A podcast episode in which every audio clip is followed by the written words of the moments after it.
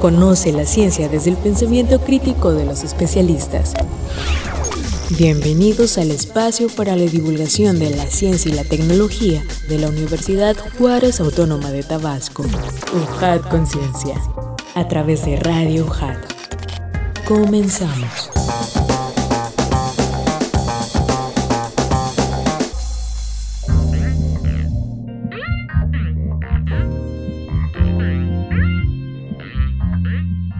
Hola amigos, ¿cómo están? Sean bienvenidos una vez más a UJAT Conciencia, este espacio para la divulgación científica y tecnológica de la Universidad Juárez Autónoma de Tabasco. Sean bienvenidos a Radio UJAT 107.3 FM Voz Universitaria y estamos también en internet en radio.ujat.mx desde Avenida Universidad sin número, Zona de la Cultura, Colonia Magisterial, Villahermosa, Centro Tabasco, código postal 86040 XHUJAT.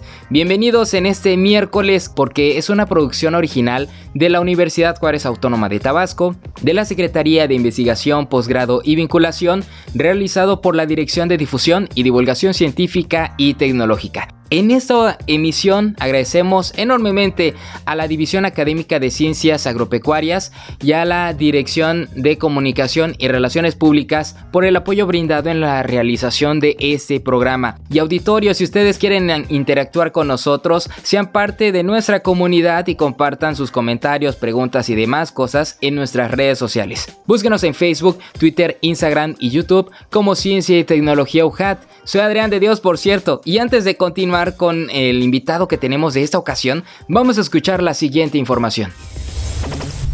Planea la NASA visita al Polo Sur de la Luna para 2023.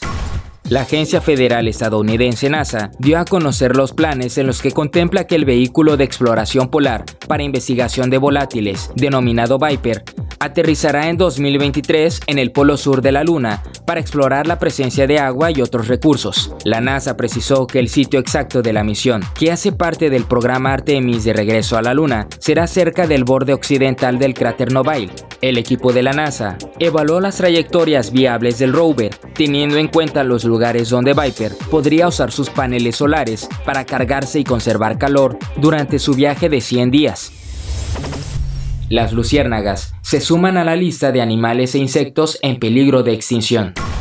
Los campos de luciérnagas serán del pasado. Un nuevo estudio llegó a la conclusión de que están a punto de desaparecer, al sumarse a la larga lista de animales e insectos en peligro de extinción. El informe Atlas de Insectos, elaborado por la Oficina Europea de la ONG Amigos de la Tierra y la Fundación Heinrich Boll, realizó un análisis sobre insectos en peligro de extinción y llegó a la conclusión de que un tercio de todas las especies de insectos del mundo están en peligro de extinción. Dentro de ellos, los insectos polinizadores como las mariposas y las abejas, pero ahora, un nuevo informe de la Universidad de Tufts y la Unión Internacional para la Conservación de la Naturaleza agregó a la larga lista de insectos en peligro de extinción a las luciérnagas, cuya desaparición sería nociva para el medio ambiente. No solo las especies polinizadoras son importantes para el ecosistema, también hay insectos como las luciérnagas que ayudan a combatir las plagas que destrozan cultivos, como las plagas de babosas llama especialista a no minimizar la pérdida de memoria ocasional.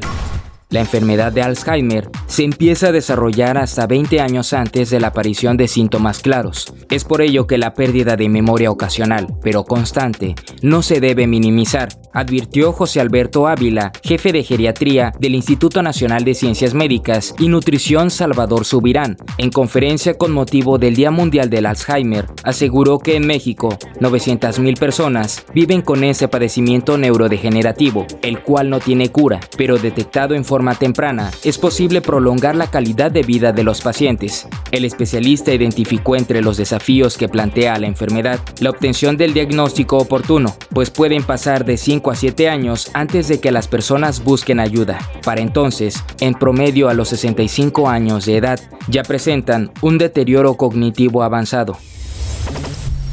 Especialistas plantean la ampliación de la red de estaciones sísmicas como un reto para México.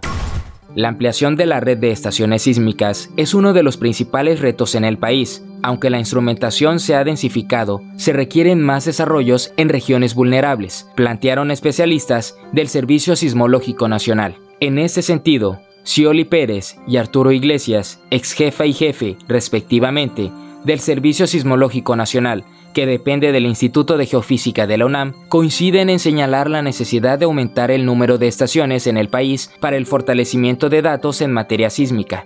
El Servicio Sismológico Nacional tiene a su cargo 96 estaciones distribuidas en la red pública y concentradas en el Valle de México, pero no son las únicas que contribuyen al monitoreo de la sismicidad. Los expertos explicaron que hay estaciones de otras instituciones que colaboran con el Servicio Sismológico Nacional y que a su vez realizan monitoreo local. Los datos de esas estaciones contribuyen al monitoreo nacional.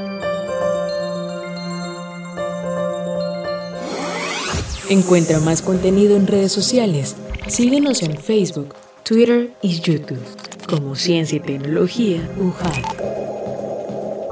Efemérides científicas.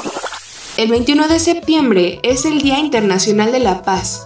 La Asamblea General ha declarado esta fecha como el día dedicado al fortalecimiento de los ideales de paz a través de la observación de 24 horas de no violencia y alto el fuego. Ese mismo día, pero de 2003, la sonda Galileo concluye su misión. El laboratorio de propulsión a chorro de la NASA da su última orden a la nave espacial Galileo, que penetra a gran velocidad en la atmósfera de Júpiter, lo que la destruye por completo. Esta sonda fue la primera en estudiar a fondo los satélites jovianos y en descubrir una luna natural de un asteroide. El 23 de septiembre es el Día Internacional de las Lenguas de Señas. Este día es una oportunidad única para apoyar y proteger la identidad lingüística y la diversidad cultural de todas las personas sordas y otros usuarios de la lengua de signos. Este mismo día, pero de 2008, se realiza el lanzamiento inicial del sistema operativo Android para teléfonos inteligentes. Apple Pie es la primera versión Android 1.0, debut oficialmente en un solo smartphone, el HTC Dream, con su OS Android, se estrenó con críticas variadas. Su diseño se consideró sólido y robusto, al contrastar con el del iPhone debido a sus numerosos botones de navegación, en comparación con un solo botón de inicio del iPhone y el 25 de septiembre de 1906 se demostró el telequino. Torres Quevedo demostró con éxito el invento del telequino en el puerto de Bilbao, controlando un bote desde la orilla, considerándose como el nacimiento del control remoto y el mando a distancia.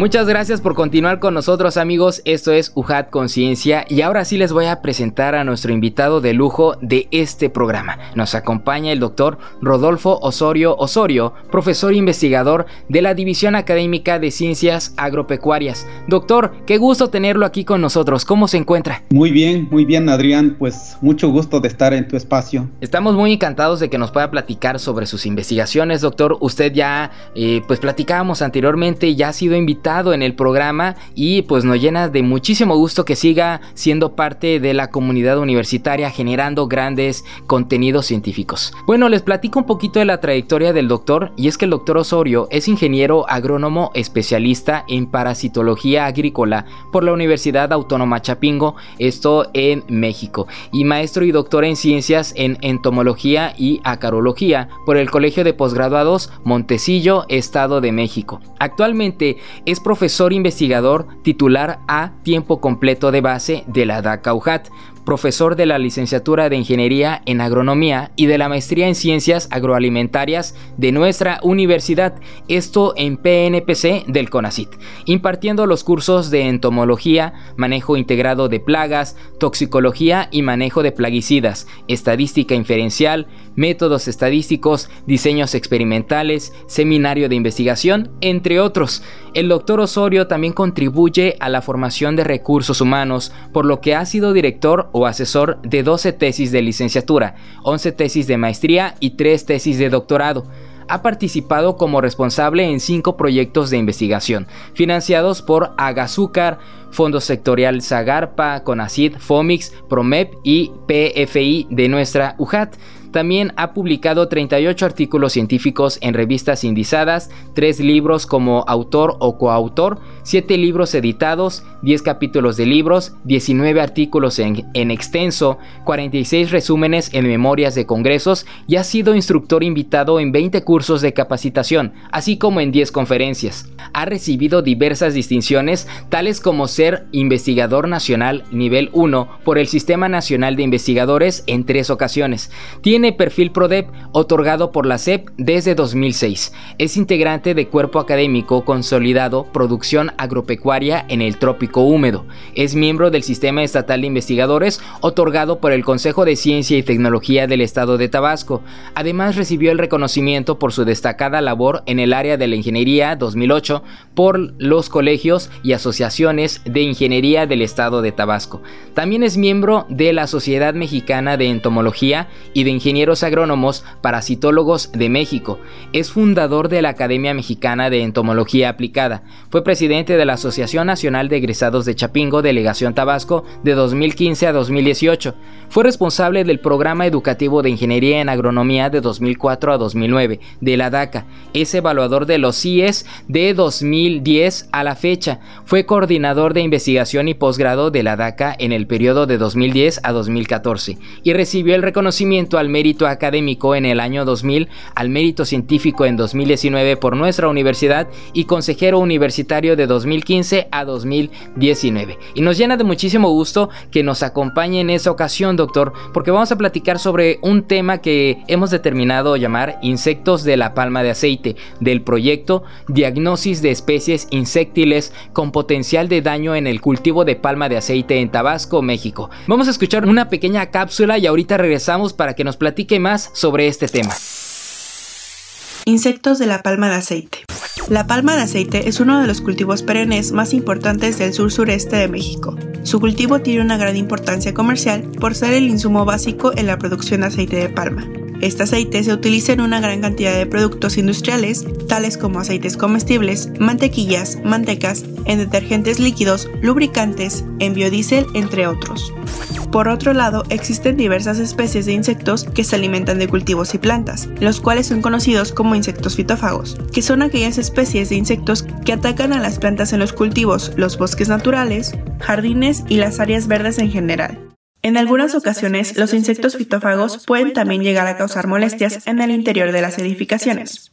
Es en este sentido que el objetivo de este estudio fue buscar, recolectar e identificar taxonómicamente los insectos fitófagos que ocurren en las plantaciones de palma de aceite en Tabasco, México. Asimismo, realizar una descripción general de la herbívora, daños e incidencia poblacional de cada especie. Con esta información se establecen las bases del conocimiento entomológico sobre las plagas que pueden o podrían causar algún tipo de daño en el cultivo de palma de aceite en Tabasco, México, en beneficio del sector palmero de la región y del país.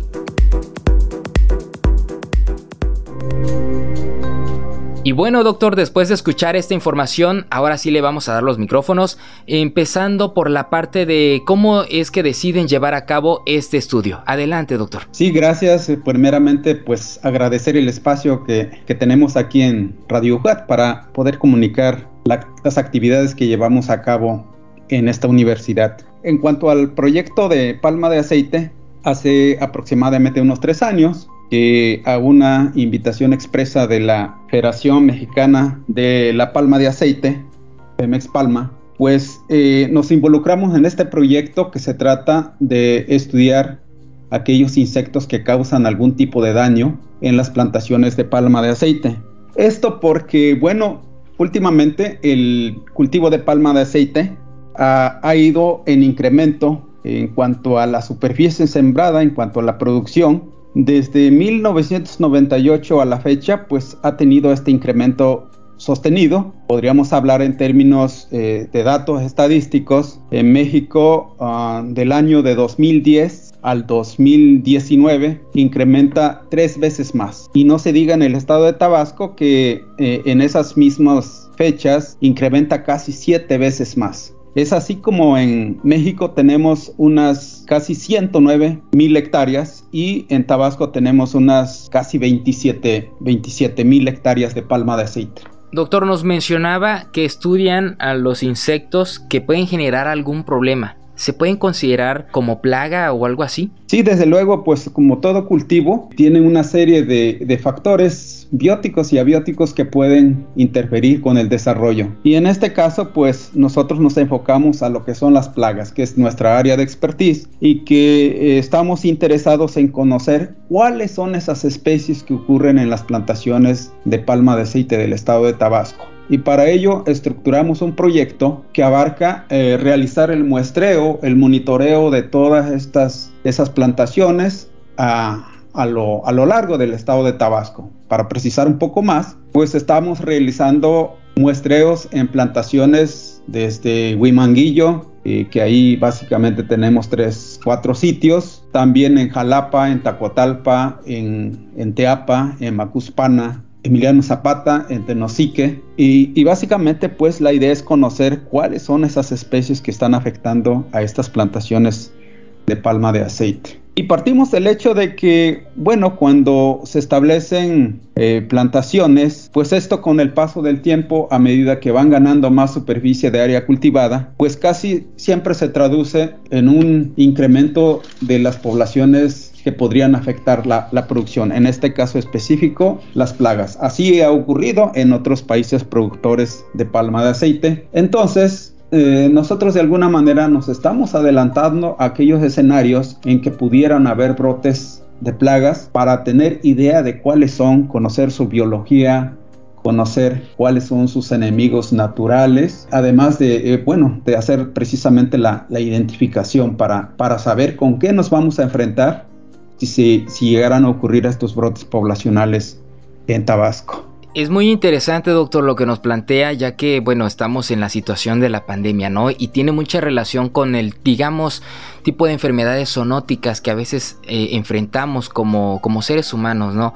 ¿Cuáles son esos, eh, esas plagas o esos insectos eh, de manera natural a los que se pueden exponer la palma de aceite? Sí, estos, estos insectos generalmente son defoliadores, sea, se alimentan de, las hojas o puede ser que también que ataquen a, la, parte del crecimiento que conocemos como cogollo en este caso, también se dan en, el mismo tallo o en las raíces. Entonces se hace un monitoreo precisamente de todas estas partes de la planta para ver cuáles son aquellos insectos que están causando algún grado de, de o de fitofagia, como nosotros lo, lo, lo mencionamos. ¿no? Entonces, eh, básicamente, como le digo, es todos aquellos que pueden alimentarse propiamente de la, de la palma y que eh, necesitamos conocerlos, necesitamos identificarlos, necesitamos saber cuál es eh, el impacto actual que están teniendo y, y, en un momento dado, pues saber qué nos espera en el futuro, ¿no? Ahora con el crecimiento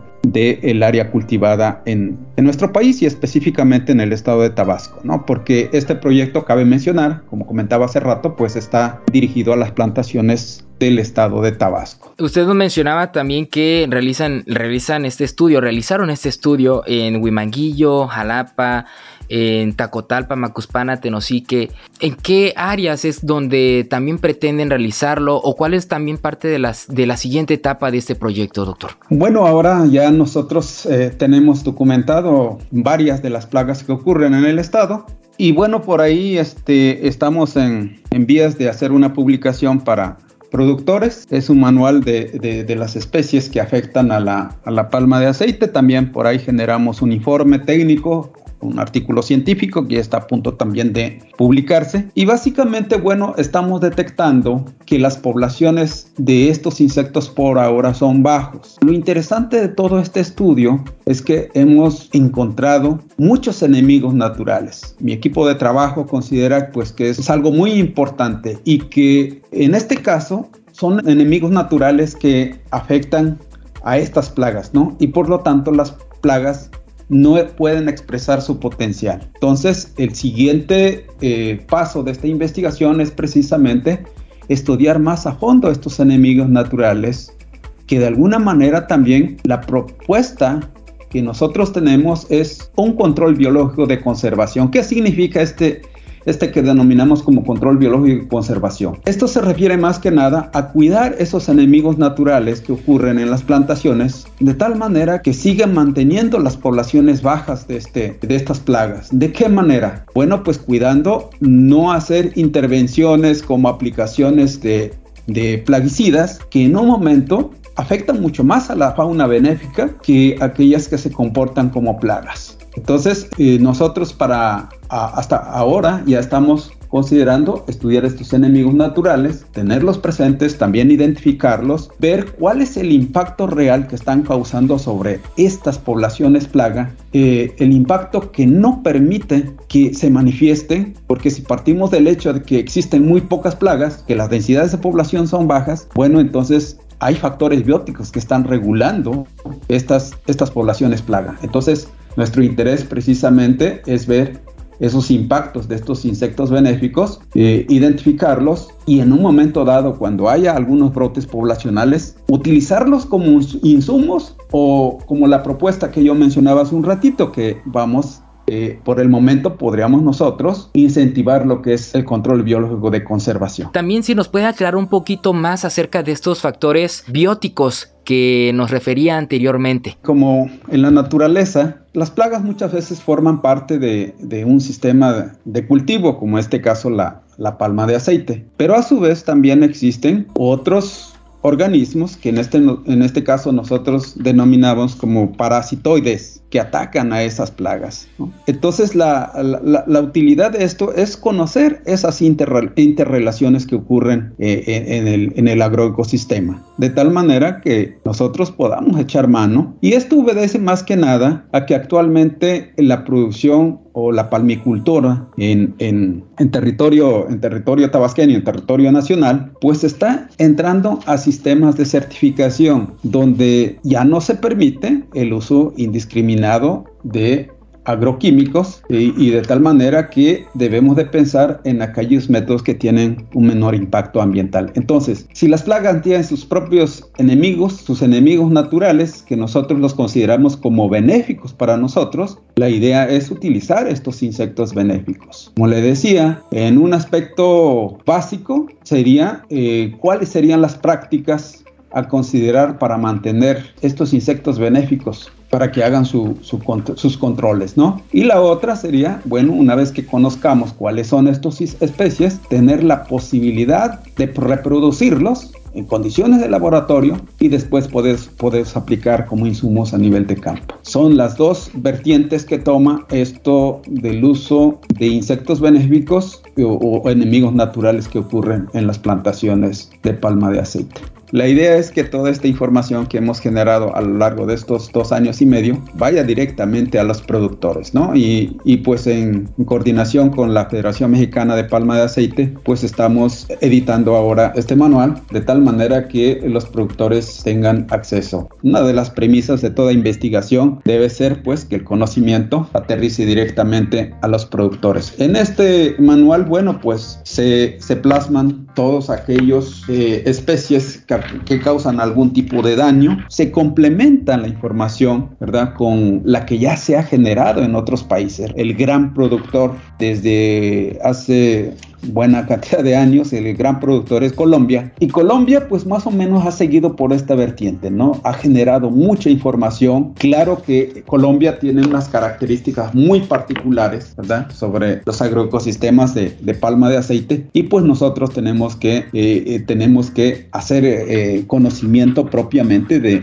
de, las zonas de producción de palma de aceite aquí en México. Y bueno, la idea pues es que esa, esa información llegue a los productores tenemos también, desde luego, que las expectativas de, de, seguir incrementando este conocimiento, de, conocer un poco más, un poco más, ¿verdad?, sobre los niveles poblacionales sobre esas interrelaciones que comentaba hace rato con los enemigos naturales, para que de esa manera pues nosotros tengamos nuestro propio conocimiento plasmado y que en un momento dado cuando tengamos problemas y cuando surjan esos problemas que seguramente ocurrirá, pues tengamos el conocimiento suficiente para afrontarlos. Y lo más importante, recuerden que el control biológico es algo que tiene muy bajo impacto ambiental, ¿no? Entonces, esta, esta idea de conocer los enemigos naturales, pues nos da esa, esa, esa posibilidad, que son métodos de manejo integrado de plagas donde no dependemos del uso de pesticidas o de plaguicidas. Y precisamente en este mismo sentido, doctor, de no controlarse estas plagas, ¿cuáles serían los efectos para las plantaciones, para los cultivos de palma de aceite? Cuando una plaga empieza a afectar los rendimientos del cultivo, pues entonces las, las eh, se, requieren, se requieren más insumos, se eh, las márgenes de ganancia de los de los productores es, es menor, ¿verdad? incluso pues los costos de, de producción aumentan, ¿sí? Entonces eh, la idea es un poco de contribuir, pues de contribuir a toda la, la dinámica que trae el sector palmero, aportando nuestro conocimiento específico sobre el manejo fitosanitario, de tal manera que los productores no tengan problemas pues de, de, plagas o que si los hay pues entonces tengan la posibilidad y el conocimiento para implementar estrategias de manejo. Doctor, usted también en un principio nos platicaba que este tipo de, investigaciones esperan poderlas replicar en otro tipo de cultivos. Por ejemplo, no sé, pensamos en el, en el, plátano, el cacao. ¿Qué intenciones tienen ustedes de realizarlo o si ya han realizado investigaciones similares? Bueno, sí, justamente pues eh, la palma de aceite pues es un cultivo perenne y muchas veces esto, esta idea de los controles de plagas mediante enemigos naturales, mediante control biológico, se presta mucho a esta situación, ¿verdad? Eh, sobre todo para lo que es el manejo de conservación. Manejo de conservación. Y pues eh, otra cosa muy importante que están retomando los palmicultores es la certificación. A través de esta mesa redonda sobre el aceite de palma sostenible, la RSPO, que ha traído eh, o que ha establecido, tiene criterios muy, muy importantes ahí que deben de observar los palmicultores de tal manera que el cultivo no tenga un impacto ambiental, o sea, el mínimo, y que en un momento yo he comentado que esta, esta forma de producir la palma de aceite no solamente no es exclusivo, no debería ser exclusivo para este tipo de cultivo. Es importante también eh, que esté fuera para todos los cultivos, porque como, como lo es la agricultura, eh, sea de, caña de azúcar, sea de cítricos, sea de, de este, hortalizas, pues siempre es necesario eh, marcar ciertos, eh, tener ciertos principios y directrices, ¿no? Que nos permita eh, utilizar controles en el plano ah, de fitosanitario, utilizar controles que tengan el menor impacto ambiental, ¿no? Por ejemplo, en los cítricos, pues también en vez de utilizar plaguicidas, la idea es utilizar enemigos naturales, como les decía, llámese parasitoides, depredadores o entomopatógenos. ¿Y por qué esta, esta idea de migrar del uso exclusivo de productos plaguicidas hacia este tipo de control eh, que conocemos como control biológico y que puede eh, enmarcarse dentro de, un manejo integrado de plagas y del cultivo en general? Porque eh, nuestra sociedad exige cada vez más alimentos sanos. Nuestra sociedad exige que eh, se tenga el menor impacto ambiental en el proceso de, producción de los alimentos. Igual nuestra sociedad exige seguridad para los, para los jornaleros, para los productores, para la gente que trabaja en campo, ¿no?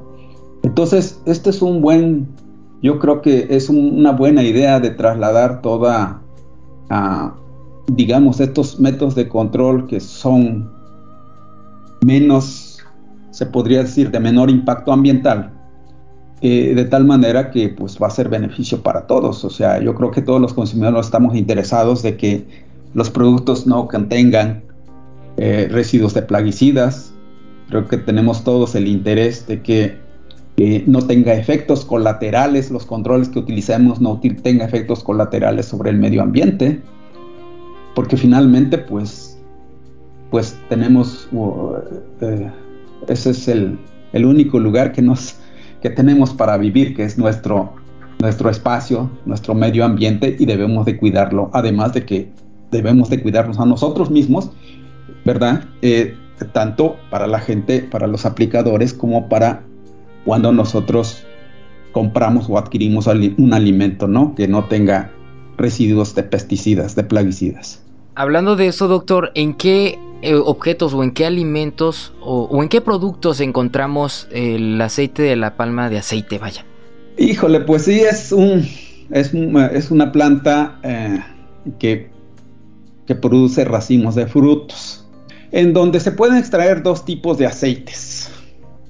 En estos frutos a partir de la pulpa se extrae el aceite vegetal comercial, que se utiliza en una variedad de aplicaciones, principalmente en alimentos, donde sus propiedades lo hacen especialmente adecuado para ser utilizado como aceite de cocina o en margarinas, como sustitutos de la manteca de cacao o de la grasa láctea.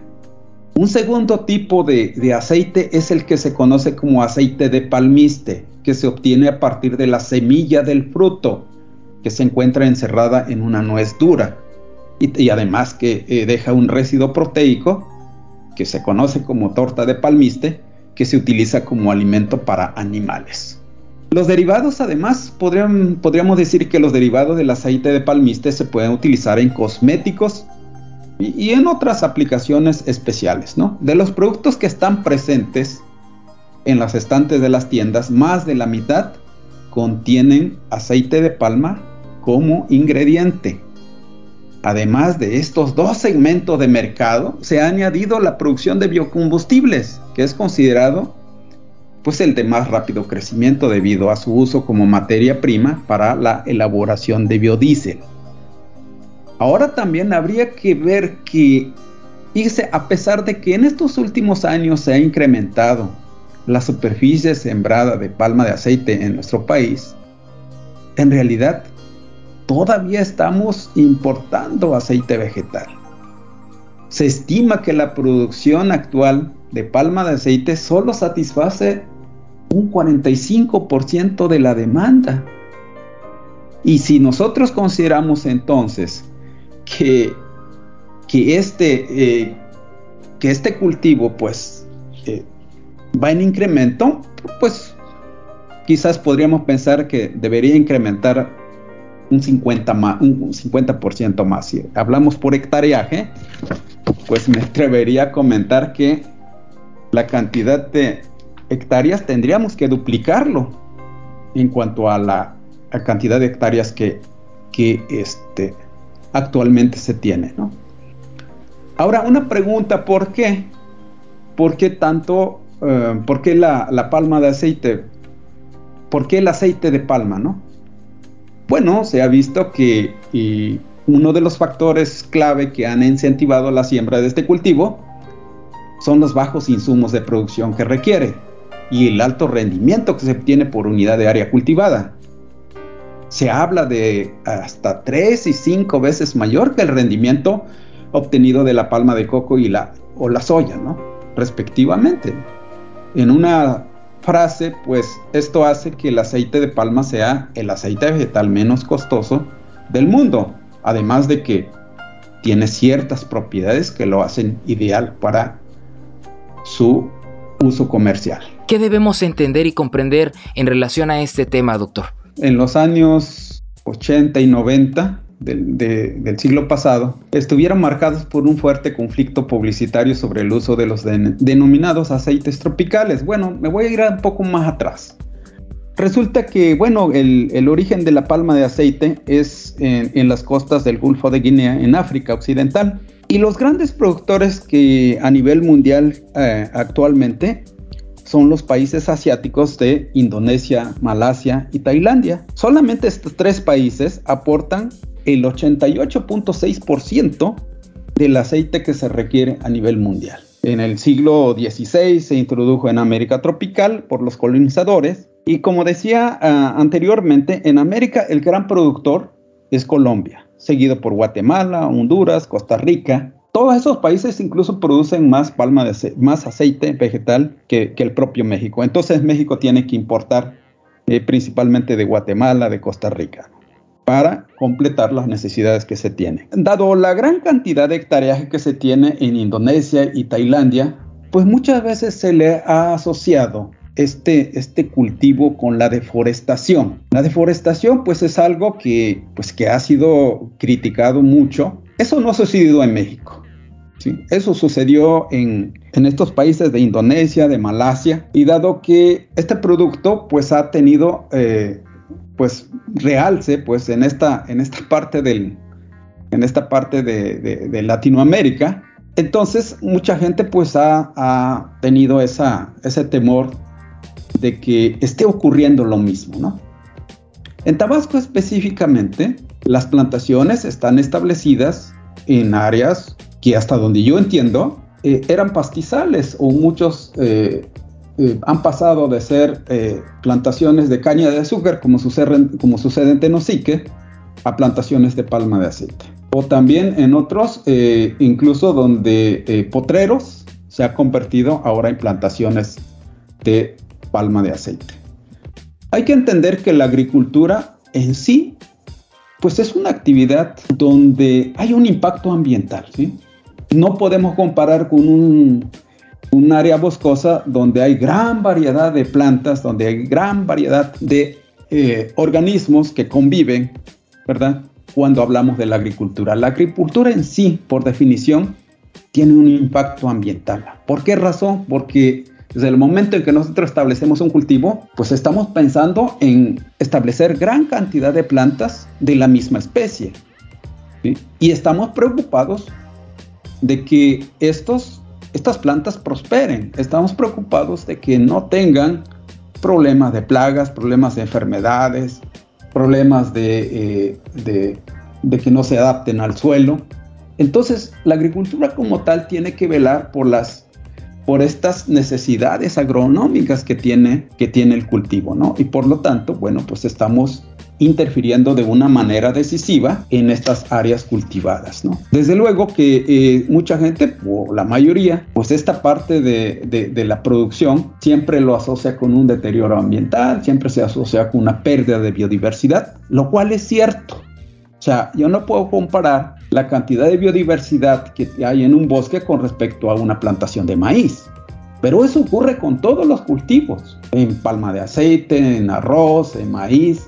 Entonces siempre hay un impacto ambiental. Creo que aquí la idea es producir de una manera más amigable con el medio ambiente. Tenemos necesidades, tenemos necesidades, en este caso de palma de aceite, producir aceite vegetal. O en el caso de otras especies de plantas, de, producir cosechas.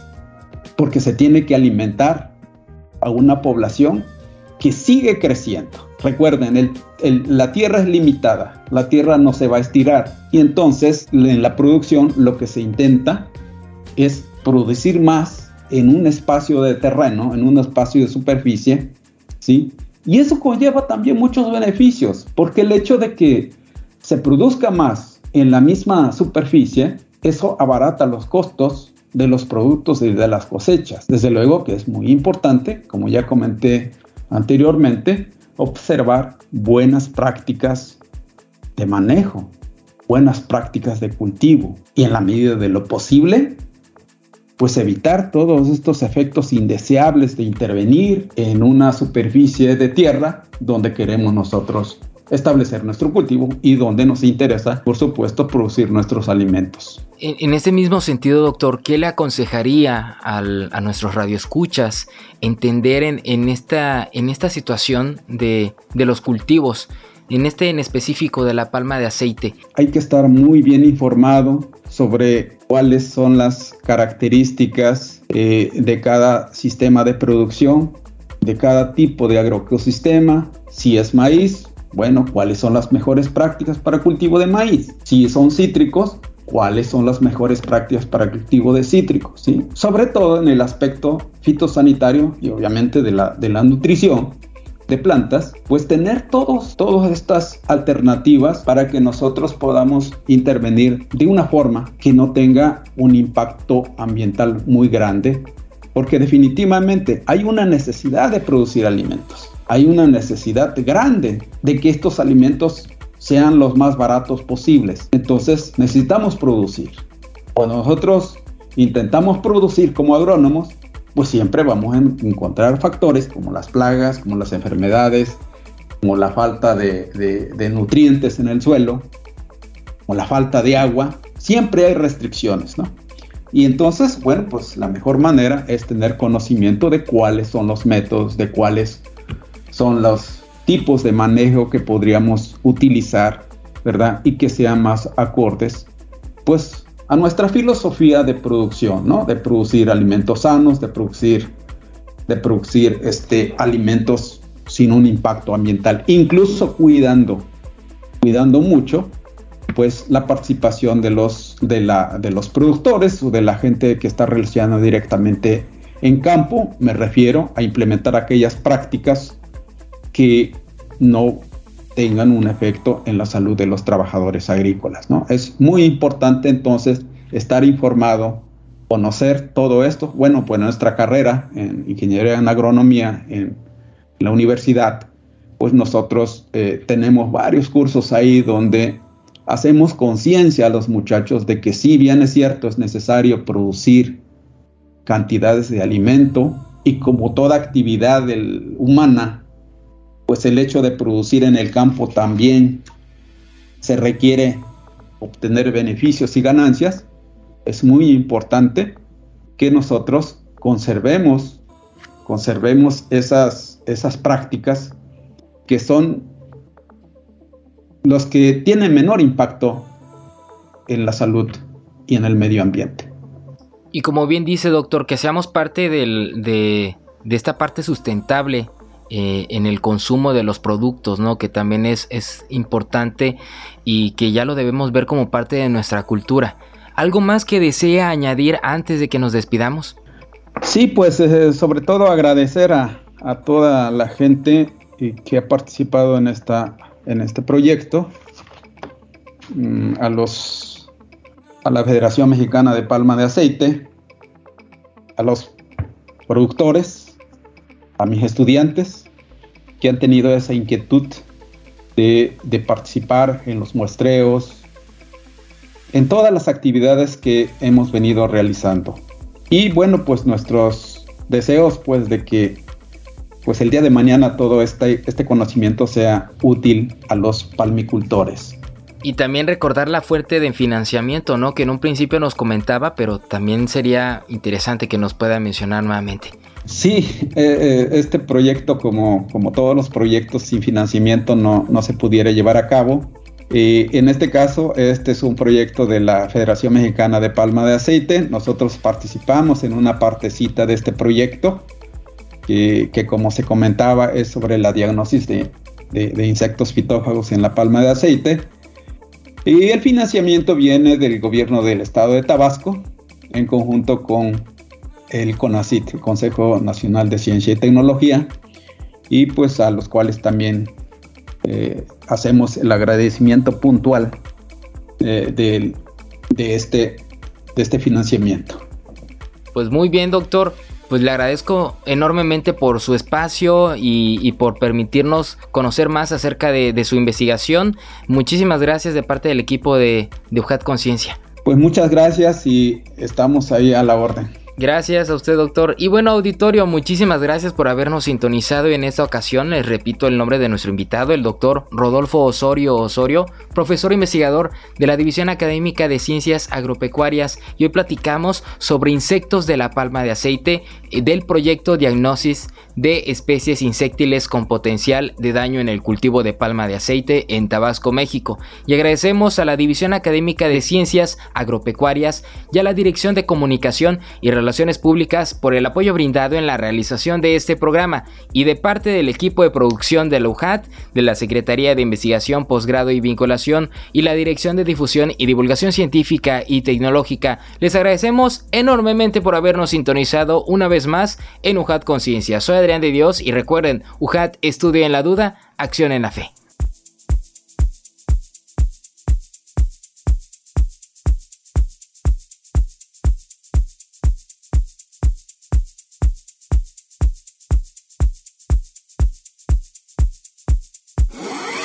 Encuentra más contenido en redes sociales.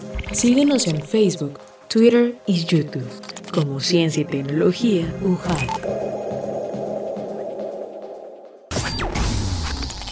Esto fue una producción de la Secretaría de Investigación, Posgrado y Vinculación con el Centro de Comunicación y Radio UJAT. Nos esperamos en la siguiente emisión en UJAT Conciencia.